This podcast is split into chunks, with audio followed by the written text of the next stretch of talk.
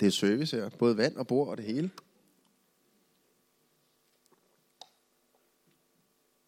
Godt at se jer. Og det er rigtigt, hvad Stine siger. I ser ufattelig godt ud heroppe fra. Men uh, nu er jeg også begyndt at bruge læsebriller. Det kan godt være, at jeg kan se jer så godt, så det kan godt være, at jeg tager fejl jo. Uh, vi, skal, uh, vi skal dele et lille ord her til morgen uh, omkring arbejdsliv. Og uh, jeg sidder og kigger ned på... Det står der allerede. Det er bare, fordi jeg ikke selv kan se det deroppe. Men I, I kan se det gode arbejdsliv. Øh, det vigtigste er jo, at I kan se det. Så kan jeg nok overleve, at jeg ikke kan se det deroppe. Så må jeg vende mig om en gang imellem. Øh, og inden jeg siger det, inden alle dem, der er pensionister, studerende eller millionærer, der ikke behøver at arbejde, de står af, så vil jeg jo lige sige, at når jeg taler om det gode arbejdsliv i dag, så tænker jeg ikke kun at tale om det betalte arbejdsliv. Altså det, vi bliver betalt for. Øh, så, så hvis man allerede nu sidder og tænker, åh, oh, det er ikke for mig i dag, oh, det, så vil jeg bare sige, det er det, uanset hvor du er henne i det, man kunne kalde for et arbejdsliv. Øh, men vi skal læse sammen fra øh, Efeserbrevet, og... Øh, fra kapitel øh, 6 og øh, fra vers 5 til vers 8, så skal vi læse om nogen, der heller ikke fik betaling for deres arbejde. Øh, der står sådan her, Slaver, adlyd jeres jordiske herre, som var det Kristus, med frygt og bæven og et oprigtigt hjerte.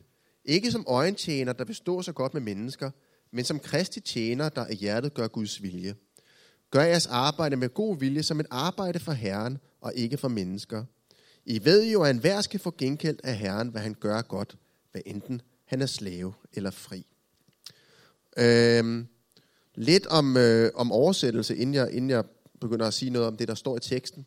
Øh, det er jo lidt forskelligt. Hvis man kommer her om søndagen, så kan man se, at nogle gange er lidt forskellige bibelsoversættelser, vi bruger.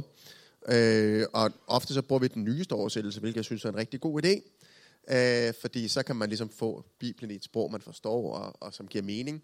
Øh, det her, det er sådan den, 1992-udgave, det er den næsten nyeste udgave, næsten, næsten nyeste udgave. Den bruger jeg, fordi at den har så store bogstaver. Øh, hvad hedder det? Og, og, øh, men, øh, men man skal ikke føle sig for tabt, hvis man nu læser noget andet på sin Bibel-app, eller man læser en oversættelse. Det giver, det giver fin mening i, i alle oversættelser, det jeg skal sige noget om. Men jeg skal sige noget omkring arbejde. Øh, jeg ved ikke, hvad du tænker, når jeg, øh, når jeg siger noget om øh, arbejde i dag. Hvad tænker du på, når jeg nævner ordet arbejde? Måske tænker du, puh, hvor er det godt, jeg er fri, og hvor er det frygteligt, jeg skal tilbage i morgen. Eller så tænker du, arbejde. Det er det, der giver mig glæde hver dag. Det er det, der gør, at jeg bare ser frem til at øh, stå op hver morgen. Vi kan have lidt forskelligt, når vi tænker på vores arbejde. Jeg tror, i, øh, i vores tid, så, øh, så kan der være rigtig mange holdninger til det her med at arbejde. Og igen, det kan både være betalt arbejde og arbejde, man gør frivilligt eller på anden måde.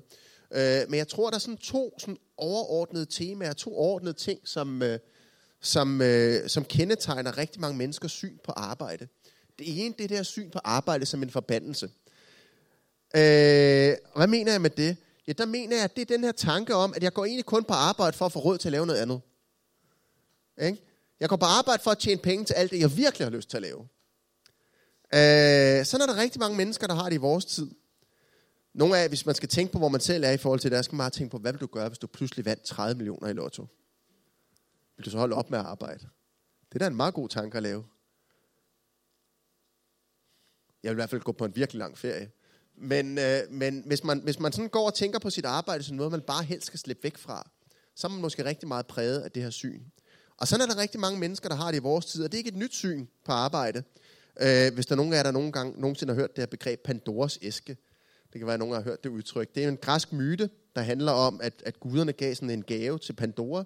En æske, som hun ikke måtte åbne, og da hun så åbnede den, så kom alverdens ulykker ud. Også arbejde. Øh, og det kan også præge os rigtig meget i vores tid. Øh, der er rigtig mange mennesker, der har det sådan, at arbejde, det er ligesom det, jeg er nødt til at gøre, men jeg har egentlig lyst til at lave noget andet.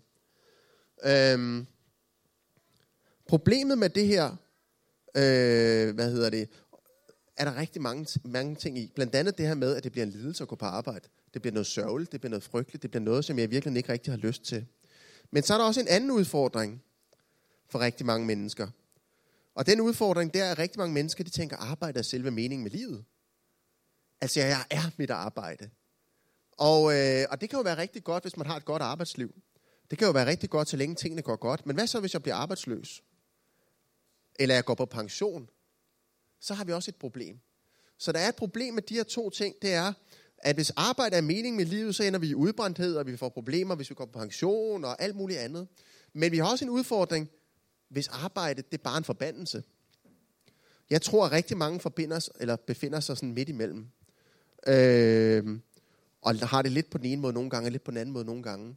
Men jeg tror grundlæggende, så tror jeg faktisk, at vi er skabt til at arbejde. Jeg tror, vi er skabt til at bruge de gaver, Gud har givet os. Øh, til dagligt så underviser jeg øh, blandt andet i ting, der handler om arbejdsglæde. Og en af de ting, som øh, rigtig mange mennesker de siger, det der giver dem arbejdsglæde, det er faktisk ikke nødvendigvis noget med lønnen at gøre. Det er ikke engang noget med arbejdstiden at gøre. Det har noget at gøre med, hvad de laver, hvilke arbejdsopgaver de har, hvad de beskæftiger sig med. Øh, min svigerfar, han er 78, og han arbejder stadigvæk. Fordi de ting, han laver, det er også hans hobby, det er noget, han holder af at lave. Han bruger de gaver, øh, som Gud har givet ham til at gøre en forskel for andre, og derfor elsker han at arbejde. Så jeg tror grundlæggende, at vi er skabt til at bruge nogle gaver, nogle evner, og jo mere vi får lov til at gøre det, hvad enten det er betalt arbejde, eller frivilligt arbejde, eller hvad vi nu laver, jo mere vil vi opleve at lykkes som mennesker. Og her i kirken, der har vi sådan et, øh, en vision, der hedder, at vi ønsker at, øh, at udruste mennesker til livet gennem troen på Jesus. Øh, udruste mennesker til livet gennem troen på Jesus. Øh, det man kunne sige om det, det er jo, det er jo ikke smart, et, bare et smart slogan. Det, der ligger i det, det er jo også den her tanke om, at det med at tro på Jesus, det er ikke bare noget, der sidder op i hovedet, at det er noget, jeg ligesom, jeg beder en bøn, og så ved jeg, hvor jeg skal hen, når jeg dør. Altså, det, det er jo dejligt nok at have den tryghed, især når vi sådan står ved livets afslutning. Men der ligger også der i det, at evangeliet, troen på Jesus, i det er der en enorm ressource ind i det liv, vi lever nu. Og, øh, og det er til hele livet. Og faktisk tror jeg, at Paulus, som skriver det her brev til Efeserne, han havde lidt den samme tanke. Ellers så kunne hans breve være meget korte. Hvis det hele kun handlede om, at du skal bare tage imod Jesus, og så er det jo lige meget, hvordan du lever dit liv, så kunne han nøjes med bare at skrive det. Hej alle sammen, husk at tro på Jesus, farvel. Men hans breve, de er meget praktisk orienteret. Han skriver ud til mennesker, som har taget imod Jesus, og som må leve med Jesus, og så peger han på og viser han dem, hvordan skal det her så se ud i jeres liv. Øh, og så skriver han til Efeserne, og Efeserbrevet er især ret praktisk. Det handler rigtig meget om, hvordan kan troen på Jesus være en ressource ind i dit ægteskab? Hvordan kan det være en ressource ind i dit, øh, i dit liv som barn? Han skriver til børnene. Øh, hvordan kan det være en ressource ind i dit arbejdsliv? Og så skriver han her, øh, hvad hedder det, ja, i forhold til arbejdslivet. Og øh, derfor vil jeg gerne pege lidt på i dag, hvad er det, Paulus fortæller os her, som vi kan bruge i forhold til, øh, til vores arbejdsliv. Og øh, hvis vi bare tager den første, den første slide herop, øh, så skriver han jo til slaver. Og øh, forhåbentlig skuer det lidt i vores ører, når vi læser om slaver her. Øh, det er forhåbentlig ikke sådan, at vi bare tænker, åh ja, dem, det var godt, de også lige fik lidt, de der slaver der. Forhåbentlig så tænker vi, hvad er det for noget? Står der i Bibelen, at slaveri det er okay? Øh, for at forstå det her, så er vi nødt til at have lidt baggrund med, for, øh, for hvad det er for en tid, Paulus lever i. Hvem er det, han, han, han skriver til? Øh, for det første, så er vi nødt til at forstå, at det, Paulus han laver her, det er sådan en slags huskoder. Det vil sige, at han skriver ud til husstanden, til, til hjem, øh, og til alle, der er med i det her hjem. Og, øh, og normalt, det var der mange, der gjorde på det tidspunkt, filosofer og alt muligt andet. Og normalt så skrev de mest til mændene. Mændene fik ligesom at vide, hvordan skal det her fungere. Men Paulus han gør noget helt unikt her. Han skriver sådan en huskode. Det er sådan en praktisk anvisning til, hvordan skal man leve som menneske og som kristen. Og så gør han noget vildt her. Han skriver til mændene, han skriver til kvinderne, han skriver til børnene, og så skriver han til slaverne. Og øh, det han egentlig gør ved at gøre det her, det er, at han siger egentlig til slaverne, I er lige så meget værd som alle de andre. I er lige så meget værd som alle de andre. Han siger til børnene, I er lige så meget værd som jeres forældre. Han siger til kvinderne, I er lige så meget værd som mændene. Og han siger til slaverne, som han i øvrigt skriver til, før han skriver til herrerne, deres mestre, skriver til dem, I er lige så meget værd. I er lige så meget værd. Så man kan sige, det er det første lille skridt på vejen imod at sige, at slaveri, det her med at have nogle andre mennesker, som man ejer, det er faktisk ikke okay. Man kan ikke se sådan på et andet menneske. Man kan ikke have sådan et uværdigt syn på et andet menneske. Men Paulus han er nødt til at være meget praktisk. Og slaverne kunne faktisk ikke rigtig bruge sådan et brev til noget, hvor der stod, at de ikke skulle være slaver mere til noget. Fordi det var alle slaveejerne ligeglade med. Så mandag morgen, når slaverne skulle på arbejde, eller hvornår de nu mødte hen hver dag, når de skulle på arbejde tidligt om morgenen, kunne de ikke rigtig bruge sådan et brev fra Paulus, hvor der stod, og i øvrigt, husk nu, I behøver ikke være slaver mere. Nej, de havde brug for at vide, Ligesom vi har brug for at vide, i morgen, når jeg tager på arbejde, hvad betyder evangeliet så for mig? Hvad betyder evangeliet for mig? Så Paulus han skriver, i morgen, når I tager på arbejde, hvad kan I så bruge det her evangeliet til? Hvad kan I bruge troen på Jesus til? Og vi ved, at troen på Jesus, vi ved evangeliet om Jesus, faktisk gjorde en forskel i forhold til slavernes frihed. Vi ved, at de første kristne, de var vildt provokerende, når de samledes, fordi der var kvinder og mænd samlet, og der var slaverne og slaveejerne samlet i tilbedelse af Gud, og det provokerede folk. Hvordan kan de være samlet? Folk fra forskellige raser og forskellige... Hvad, det provokerede folk, så vi så jo meget tidligt, at evangeliet faktisk gjorde en forskel. Øh, så nej, Bibelen siger ikke, at slaveri er bare totalt top dollar. Bibelen anerkender bare, at der var slaver. Og hvordan kan Gud tale til dem? Øhm, men det, der er det fantastiske her, er jo, at, øh, at i Bibelen så ser vi, og i budskabet om Jesus, så ser vi faktisk, at Gud kalder os til noget, der er større end vores arbejde. Og det er mit første af de, sådan to overordnede punkter, jeg har. Det, at, øh, at Jesus udruster mennesker til livet, betyder, at arbejde er mere end et arbejde. Øhm, så man kan sige det sådan her. Øh, du er kaldet til at være mere end, hvad du nu er. Pædagog, læge, lærer. Du er kaldet til at være mere end det. Du er ikke nødvendigvis kaldet til at være noget andet end det. Men du er kaldet til at være noget mere end det. Du er ikke bare det, du nu er, det du nu arbejder med. Eller det du nu laver. Du er ikke kaldet til bare at være pensionist. Til bare at være studerende. Til bare at være arbejdssøgende. Du har et kald, der er større end det. Og vi ser det jo også i Jesu liv. Han går hen til Peter, og så siger han ikke til Peter, nu skal du ikke være fisker mere. Han siger, nu skal du være menneskefisker. Han tager Peters arbejde, og så gør han det til noget større. Og nogle gange, så skal folk blive ved med at lave det, de laver, og så bruge det til noget i forhold til Gud. Øh, nogle gange så laver de noget, som ikke direkte er relateret til. Nogle gange skal de lade helt være med at lave det, de laver. Øh, og andre gange, så skal de blive ved med at lave det. Men det der, uanset hvad, uanset hvor du er i dit liv, så er du kaldet til noget mere end det, du laver. Og øh, jeg vil sige en lille smule om, hvordan det ser ud sådan rent praktisk. Fordi hvad betyder det så? Altså, det er jo fint at sige, jo, jeg er noget mere end pædagog, jeg er noget mere end, hvad jeg nu er. Øh, jeg vil sige tre ting, som bliver nævnt i teksten, i forhold til det første punkt her, øh, som jeg tror er ret væsentligt, og som faktisk er nogle ting, som, øh, som Paulus han også siger til, øh, til slaverne her. Øh, tre ting, som vi kan gøre, øh, og som vi måske allerede gør, men som vi måske også kan gøre med et andet perspektiv, hvis vi siger, at mit arbejde, Gud, det tilhører dig. Jeg er her, jeg er sat af dig i den her kontekst. Øh, jeg er ikke bare slave, eller jeg er ikke bare det her. Jeg er, hvad du nu har sat mig til. Så er der tre ting, vi kan gøre med sådan et Guds perspektiv. Øhm, og det første, det handler om at handle. Det handler om at gøre noget. Der står sådan her, gør jeres arbejde. Og øh, der er en, øh, en afdød forfatter og filosof, Dallas Willard, som øh, blandt andet skrev meget om praksiser og det her med at gøre nogle ting. Øh, og det er faktisk ham, der nævner de her tre ting. Og han siger jo, Gud er en arbejdende Gud. Jesus siger selv, min far er ikke holdt op med at arbejde. Gud er i gang med noget. Det Gud han gør, det er jo, han skaber. Han former. Han gør nogle ting. Og i virkeligheden kan man sige, at hver gang du er med til at gøre noget, hvor du skaber noget i dit arbejde, så imiterer du, hvem Gud er. Det kan være, at du er håndværker, og du er med til at, eller øh, og du er med til at fikse et eller andet, du er med til at gøre et eller andet, så udtrykker du, hvem Gud er. Du kan udtrykke, hvem Gud er i noget praktisk arbejde. Du kan udtrykke, hvem Gud er, hvis du lærer, og du er med til at forme noget viden ind i menneskers liv.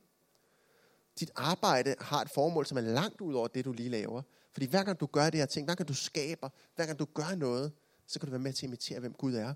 Nu sidder du måske og tænker, Karsten, jeg er revisor. Hvad er det med Gud at gøre? Men faktisk så tror jeg, at, øh, at jo mere vi lærer Gud at kende, jo mere kan vi også se ham i det arbejde. Og øh, jeg har jo sådan en idé om, at, at vores Gud, det er også en Gud, der er med til at skabe orden i kaos. Vi læser om i første Mosebog, hvordan Helligånden svæver over vandene, og hvordan der bliver skabt orden i kaos. Gud han er jo en, der tager brudte liv, og så heler han det. Gud han er jo en, der tager det, der er noget rod, og så kan han skabe orden i det. Og hvad er den revisor gør? Han skaber orden i, i kaos. I tal, der måske er, ikke er så gode. Hvad er det, en rengøringsmedhjælper gør? Hvad skal det beskidte væk? Hvad er det, Gud gør ved sit nåde? Hvad skal det beskidte væk? Så du kan imitere Gud i dit arbejde. Og jeg er med på, at nogle gange laver vi noget, hvor det er rigtig svært at sige, hvad er det lige, jeg skal se Gud ind i? Men nogle gange kan det være, at det har et større formål, det vi laver. Paulus han skriver til korinterne, så skriver han, øh, I skal arbejde med jeres hænder, så I har noget at give til dem, der trænger. Så nogle gange kan det godt være, at vi ikke direkte i det, vi sidder og laver, kan sige, nu imiterer jeg virkelig Gud. Men du imiterer alligevel Gud, fordi du gør noget, som kan give dig noget, som du kan give til andre. Okay?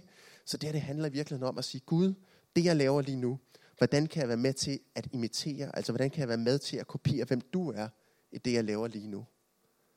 Og uanset hvor du er, så tror jeg, du kan gøre det. Det andet her, så derfor så siger han, gør, gør jeres arbejde. Det er det første, når vi handler. Det andet her, det er, øh, at vi skal lade os forme. Der står adlyd her. Og det er jo vildt provokerende, især for dem af os, som... Øh, nu talte vi lige om den her walk for freedom, og hele den her med at, at gå. Øh, og jeg tror, som kristen, så må vi rigtig gerne, når vi ser mennesker, der er bundet, hvad end det er i menneskehandel eller på anden mulig måde, så må det rigtig gerne rykke i os. Vi må rigtig gerne have lyst til at sige, det her, det skal bare slutte. Det skal bare slutte. Og så kan det godt virke lidt mærkeligt, at det budskabet til slaverne, det er, at I skal bare adlyde. I skal bare adlyde. Men udover at det var sådan ret det mest praktisk nemmeste for dem i den her situation, så er der også noget andet i det. Øh, det er heller ikke et budskab imod arbejdskamp eller kamp for bedre lønninger. Og sådan. Nu, bliver, nu sidder alle cheferne og alle øh, fagforeningsfolk og sådan, sidder måske med hver sit perspektiv på det her. Øh, det er heller ikke det, det handler om her. Det handler om noget andet. Det handler om, at han i virkeligheden siger til dem, for der står sådan, at adlyd jeres jordiske herre, som var det Kristus. Hvad er det egentlig, han siger? Han siger, brug jeres arbejde, og brug de udfordringer, I har på jeres arbejde, til at Gud forme jer.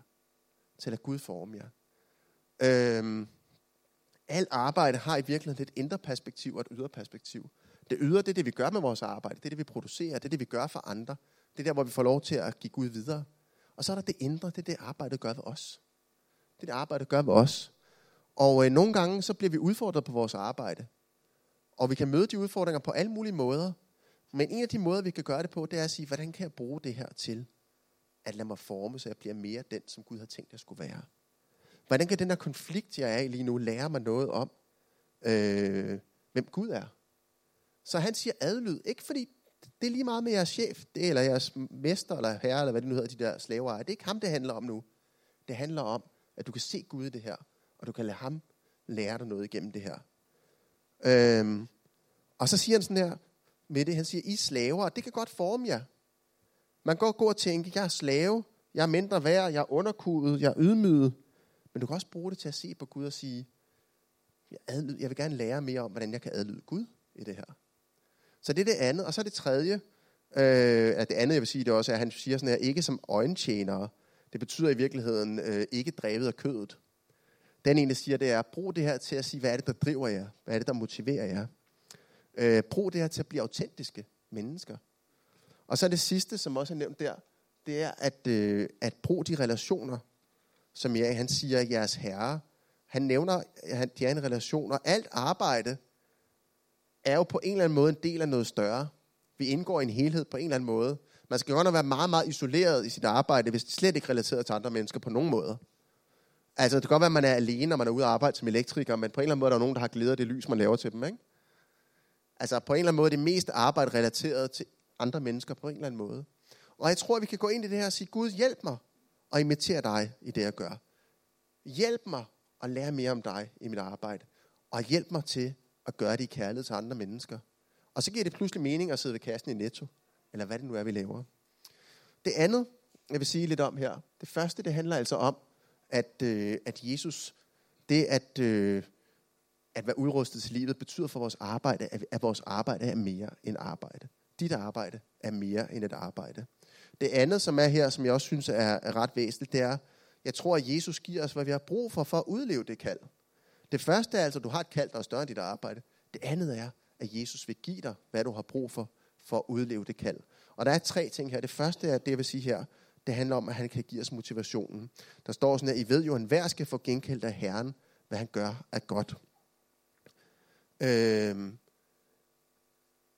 Nogle gange som kristne især, øh, kan vi have det lidt svært, når der står noget om belønning i Bibelen. Fordi det er sådan lidt, åh, oh, men alt er jo ved noget, og, og, og, det er jo, og Gud han gør jo tingene for mig, uden at jeg fortjener dem og sådan nogle ting.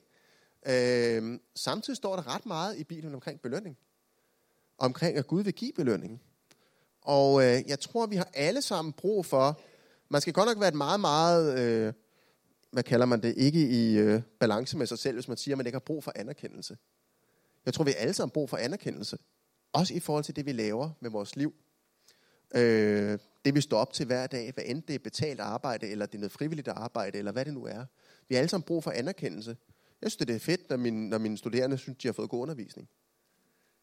Øh, så det er naturligt nok at have brug for anerkendelse. Men nogle gange er vi bare i situationer, hvor vi ikke oplever den anerkendelse. Jeg tror, at vi vil næsten altid opleve, øh, at, øh, at vi på en eller anden måde ikke får den fulde anerkendelse for det, vi gør.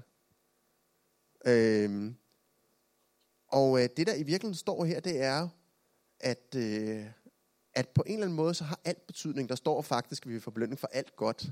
Og hvad er godt? Jeg tror godt her, godt betyder god i sådan den reneste form. Jeg tror godt, det er alt det, vi gør, hvor vi i virkeligheden er Gud handle igennem os. Det vil sige, at det er alt det gode, alt det, som er godt. Det tror jeg faktisk, at øh, er det gode her. Men lidt i forhold til belønning også. Jeg har nogle gange brugt det eksempel fra C.S. Lewis, som er forfatter til Narnia-bøgerne og en masse andre bøger. Han siger, at belønning kan være mange forskellige ting. Og han siger blandt andet sådan her, at, øh, at hvis du nu er soldat, og du er legesoldat, så får du en belønning i form af penge for din indsats i krigen. Det er din belønning. Men du kan også være en soldat, der kæmper for det gode. Øh, det kunne være dem, der kæmpede mod nazisterne under 2. verdenskrig. Deres belønning var jo ikke pengene. Deres belønning var sejren over nazisterne. Nogle gange så er belønning knyttet direkte til det, vi gør. Jeg plejer at sige til mine studerende, øh, belønning for alt deres slid, alt det viden, de får ind i hovedet. Det er ikke, at de skal bestå eksamen. Det er jo bare sådan en, et tegn på, at de har lært noget. Så belønningen, når vi læser en bog, det er den viden, vi får ind. Og jeg tror faktisk også i Guds rige, det er sådan, at belønningen, når Gud taler om belønningen, så er det ikke nødvendigvis en gade af guld. Det kan godt være, det ved man aldrig. At, øh, hej Karsten, tillykke med din gade. Den ligger her, den er ikke så lang, men det er din. Øhm, men jeg tror faktisk, at belønning i Guds rige er knyttet meget mere til det, vi gør. Øh, og jeg tror, at når vi lærer det her med at lade Gud komme ind i vores liv, imitere os igennem vores arbejde, så vil vi også opleve, at vi begynder at lære ham mere at kende. Begynder at se mere, hvem han er i vores dagligdag. Og i det ligger der faktisk en belønning. Og øh, ordet for belønning her betyder faktisk at få noget tilbage, som man har mistet. Det er lidt ordet for, at hvis jeg har mistet mine nøgler, og, og Dan eller en anden har fundet dem, og siger, se, jeg har fundet dem og så får jeg dem igen. Og måske er pointen lidt her, at vi måske har mistet noget, mistet forståelsen for det her med arbejde, men at Gud kan give os tilbage igen igennem det her. Det ved jeg ikke. Men pointen er i hvert fald, at der ligger en belønning, og der er en motivation. At Gud ser alt det gode, du gør i dit arbejde. Han ser den der, øh, det der regnskab, du gjorde færdigt, selvom du i virkeligheden ikke behøvede at gøre det. Han ser det smil, du gav til øh, folk, der kom ind i butikken. Han ser øh, de der noter, du sendte til dine medstuderende, bare fordi du gerne vil hjælpe dem. Han ser alle de her ting. Og det er med til at forme dig, det er med til at gøre dig til den, han ønsker, du skal være. Øhm, det andet, som jeg tror, Gud giver os, det er, at han giver os kraft til at, øh, til at tjene ham. Jeg skal nok forklare, hvorfor der er et billede af en politibil. Normalt så forklarer jeg ikke lige alle billederne, men nogle af dem kræver lidt en forklaring. Øhm, han, der står her, at I skal gøre det som kristi tjenere. Og øh, jeg ved ikke, hvad I tænker, når I læser det, men man kan godt få sådan en snært af fordømmelse ind over os. Så. så i virkeligheden skal man tænke på sit arbejde som sådan noget, ikke bare så skal jeg tjene min arbejdsgiver, jeg skal også tjene Kristus, og så kan man slide sig selv helt ned, fordi man løber så stærkt for at nå det. Øh, I virkeligheden så betyder det her ord at tilhøre. At tilhøre Kristus. I tilhører Jesus. Det smarte nogle gange, når man er på et arbejde, det er jo faktisk, at der følger to ting med et arbejde, udover mange andre ting. Øh, men det ene, det er, øh, det der følger med, det er, at man får lov til at repræsentere nogen. Nu er jeg på museum her forleden, og det er jo fint nok. Altså, jeg er ikke kommet på museum, så gammel er jeg ikke, vel? Øh, jeg var på Nationalmuseet med, med en gruppe elever. Og det fede ved at være afsted på tur med sit arbejde, det er, at man ikke skal betale for at komme ind. Ja, man kan bare få den der regning, og så kan man give dem sådan et nummer, og så kan de bare betale, så betaler mit arbejde. Jeg kom gratis på museum. Og det er jo det gode ved at være på sit arbejde nogle gange, det er, at der følger nogle privilegier med, der følger nogle ting med, hvor at, at man, altså jeg skal ikke betale for strømmen til min computer på arbejdet, vel? Der er nogle ting, der følger med, fordi at jeg er en del af det her arbejde. Så følger der også noget ansvar med. Jeg kan ikke bare gøre, hvad jeg vil, vel? Jeg kan ikke bare sige til eleverne, I klarer det selv på museet, jeg går nu. Jeg, jeg går bare og ser en anden udstilling end den, vi skal se. Der følger noget med. Og jeg tror faktisk, at det at være Guds tjener, det at være og tilhøre Kristus, det betyder, at der følger nogle privilegier med. Du får pludselig adgang til en enorm ressource. Du får adgang til alt, hvad Gud er. Fordi du repræsenterer ham på dit arbejde. Når du kommer på arbejde i morgen, så repræsenterer du ikke bare dig selv, du repræsenterer ikke bare dit arbejde, du repræsenterer Guds rige. Du repræsenterer Guds rige. Og derfor jeg har sådan et billede af en politibetjent, fordi politiet er jo en fantastisk eksempel på det her. Når vi bliver stoppet af politiet, så er det egentlig ikke så afgørende, hvem det er, der kommer ud af bilen og kigger på os, hvem de er. Det afgørende er, at de, de repræsenterer. Det skilt, de har i hånden, den uniform, de har på, der repræsenterer de noget, der er større end dem selv. Og når du kommer på arbejde i morgen, så repræsenterer du også noget, der er større end dig selv. Og det er der en enorm ressource i. Du kan komme til Gud, og så kan du bede for dine ting på dit arbejde, der er frustrerende. Du siger, Gud hjælp mig. Og jeg gjorde det også, da jeg var studerende. Jeg sagde, Gud hjælp mig at forstå de her ting. Jeg skulle stadig læse. Jeg var stadig nødt til at læse bøgerne. Jeg kunne faktisk sige, Gud hjælp mig at være en ressource ind i det her. Hjælp mig at forstå de her tekster. Øh, og så er der også et ansvar i det selvfølgelig. At vi har et ansvar i forhold til de her ting. Hvordan vi repræsenterer Gud på vores arbejde. Øh, men du er noget mere. Det leder mig til det sidste punkt, som jo øh, er noget, vi får som en ressource. Jeg talte i starten om det her med, at, øh, at for rigtig mange mennesker, så bliver arbejdet bliver enten noget, som er en forbandelse, altså noget, vi bare helst skal være fri for, og øh, for andre, så bliver det selve meningen med livet. Det jeg er. Og det er jo enormt frustrerende, når vi står i en situation, hvor vi mister vores arbejde, eller vi måske bare oplever, at være nødt til at knokle og knokle og knokle, for lige meget, hvor godt et arbejde vi har, så er det på en måde alligevel ikke helt nok. Jeg tror, det sidste, som Gud giver os her, det er vores identitet. Og nu er det ikke med deroppe, jeg, jeg vil egentlig have sat det på, men det skriftsted, som jeg tager det ud fra her, det er, der står sådan, at I ved jo, at enhver skal få gengældt af Herren, hvad han gør godt, hvad enten han er slave eller fri. Det, der er så fantastisk her, det er jo egentlig, at Paulus skriver til dem, øh, det kan godt være, at I er det her i jeres arbejdsliv lige nu, at I er slaver eller frie, men I er noget mere end det. I er noget mere end det. Og han skriver til nogen, øh, hvad hedder det, som, øh, på en eller anden måde længe har haft deres identitet i det her. Og Paulus var på samme måde. Han, øh, Paulus han skriver på et tidspunkt, jeg var alle de her ting. Jeg var fariserer, jeg kunne det hele, men jeg regner det hele for tab nu i forhold til det langt større at kende Kristus. Og øh,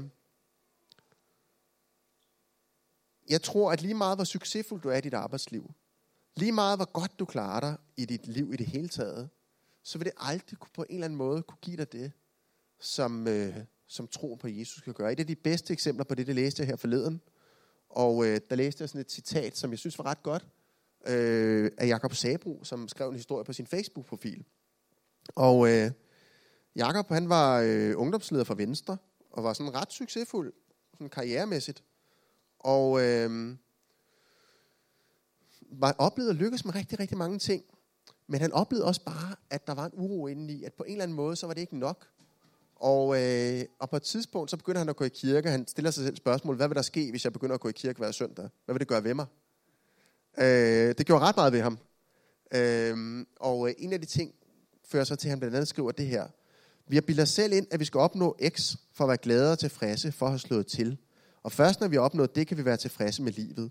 Hvis vi ikke sadler om, finder vi aldrig ro. For selv når vi opnår vores mål, er vi jo ikke tilfredse.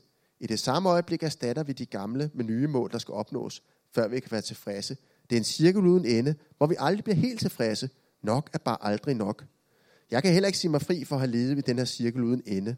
Jeg kan ikke sige mig fri for at have lavet mig glæde, min glæde afgå af ubetydelige ting, for at have lagt for meget identitet i eksterne markører, og for at have haft et ustabilt grundlag under mig. Og så begynder han at gå i kirke, og langsomt så vokser troen på Jesus frem. Og øh, derfor siger han der, som jeg vil tage med os, som jeg synes var et ret godt citat at tage med til sidst her, hvor han siger sådan her, øh, hvad der så faktisk sker med ham. Øh, hvor han siger sådan her, øh, hvad hedder det, i dag har jeg en følelse af, at uanset hvad livet byder mig, så har jeg en fast urokkelig klippe under mig, der tillader mig at være glad og elsket. Selv hvis jeg i morgen blev smidt ud af min lejlighed, blev afsat som formand for VU, gik konkurs, mistede mine venner og måtte leve af brød og vand resten af mine dage, så vil det fundament ikke lade sig rokke, og jeg vil stadig kunne være glad og tilfreds med mit liv. Og øh, så taler han om det her med, at han selv under trængekår vil være dybt taknemmelig for at være blevet skænket livet. Øh, der er noget fantastisk til det her, og jeg synes, det siger os noget i forhold til vores arbejdsliv. Øh, at vi må have det her fundament. Vi må have det her grundlag. Og derfor så siger Paulus her til dem, uanset om I er frie eller slaver, så har I en belønning i vente, der er langt større. Og øh, bare for at opsummere det her, arbejde, det er altså mere end et arbejde. Dit kald er langt større, end det du laver. Øh, du kan gøre Guds vilje ved at lade dig forme. Altså for det første ved at gøre noget, når du gør noget, og sige, Gud, hjælp mig at gøre det her til din ære. Øh, ved at lade dig forme, og i måden du møder andre på. Og hos Jesus, så kan du hente motivation. Øh, han ser det, du gør. Han ser det, og han glæder sig over det. Øh, alt det gode, i hvert fald. Han ser det gode, du gør. Han vil også give dig kraft. Og så vil han give dig den intensitet. Det er ham, der gør dig til den, du er. Og vi kan være i alle mulige situationer lige nu. Nu sagde jeg før, at jeg tror ikke på, at arbejde i sig selv er en forbandelse, men jeg tror nogle gange godt, at arbejde kan være forbandet. Hvis vi læser i, i første Mosebog, så læser vi et af resultaterne af syndefaldet. Det er også noget med, at det skal influere på vores arbejdsliv. Og vi kan være i situationer på vores arbejde, som gør, at det opleves som en forbandelse. Det kan være konflikter med kollegaer. Det kan bare være, at det er svært. Det kan være modstand fra, øh, fra alle mulige sider. Så den der pointen her er ikke, at arbejde altid er godt, eller opleves som godt. Jeg tror, det opleves som enormt udfordrende. Men midt i det, som kan Kristus være en ressource. Måske er du et sted i dit liv, hvor du spørger dig selv, hvem er jeg? Hvad skal jeg nu? Jeg har mistet mit arbejde. Jeg er studerende. Jeg ved ikke, hvad jeg skal lave bagefter. Jeg er snart færdig. Jeg ved ikke, hvad jeg skal læse. Jeg er måske arbejdssøgende. Måske er det også en mulighed for at sige til Gud, Gud, tak fordi jeg er mere end det. Jeg er mere end arbejdssøgende. Jeg er mere end pensionist.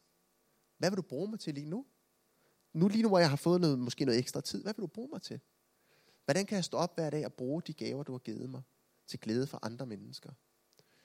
Øhm, så kom til Gud. Og helt konkret tror jeg, at man hver dag, og det er bare det sidste, jeg vil sige, jeg tror, man hver dag, når man vågner, så kan man sige, Gud, jeg lægger bare den her dag i dine hænder. Åbn mit hjerte for dig og for de mennesker, jeg skal møde i dag. Øh, og hjælp mig så til at blive brugt af dig. Lad os øh, slutte med det. Himmelske Far, tak for, øh, for alle, der er her i dag. Tak for øh, håndværkere, humanister, arbejdssøgende, pensionister, studerende, ja alle, der er her i dag. Tak, at du har lagt nogle unikke gaver ned i os. Tak, at, øh, at du ønsker, at vi skal tage alt, hvad vi er, og alt, hvad vi har, og overgive det til dig. Tak, Jesus, at nogle gange så tager du os, når vi fisker, og siger, nu vil jeg gøre dig til en menneskefisker. Så tager du vores arbejde og gør det til noget andet. Og nogle gange, så taler du ind i det arbejde, vi er i, og siger, jeg gør det til noget mere. Jeg beder om, at vi alle sammen må tage det arbejde, vi har nu, hvad enten det er betalt arbejde, eller det vi bare står op til hver dag, og se det som et gudgivet kald, et gudgivet arbejde. Tak, Jesus, også, at, at arbejdet ikke er meningen med livet. Du er meningen med livet. Og arbejdet bliver en del af det. En del af det, vi kan bruge til din glæde. Jeg beder for dem lige nu, som oplever en frustrerende situation. Dem, som måske oplever en konflikt på arbejdet. Dem, som måske oplever, at det er svært. At de ikke trives. Jeg beder om, at du må hjælpe dem, Jesus. Tak, at du må være en kraft ind i det. Tak, at du må være en ressource ind i det lige nu. Jeg øh, beder for dem, som oplever, at identiteten er udfordret. Hvem er jeg, når jeg ikke er mit arbejde? Tak, at øh, de må vide lige nu, at du er noget mere. Du sagde til slaverne, som havde det værste af det værste arbejde, at de var langt mere end slaver, at de var frie mennesker i dig. Tak, at vi er langt mere. Langt mere. Jeg beder særligt for dem, som er arbejdsløse lige nu, arbejdssøgende lige nu. At det på en særlig måde bare vil tale med dem og opmuntre dem lige nu. Styrke dem lige nu, Jesus. Så beder jeg for dem, som er succesfulde på arbejde. Dem, som lykkes. At de må glæde sig over det, men midt i glæden, så må de også bare kunne pege tilbage på det fundament, som udgangspunktet for at lykkes. Og som er det, så er, som er der, hvis alt andet, alt andet er væk. Tak, Jesus. Tak, at du møder os lige nu, far. Tak, Jesus. Halleluja, far. Amen.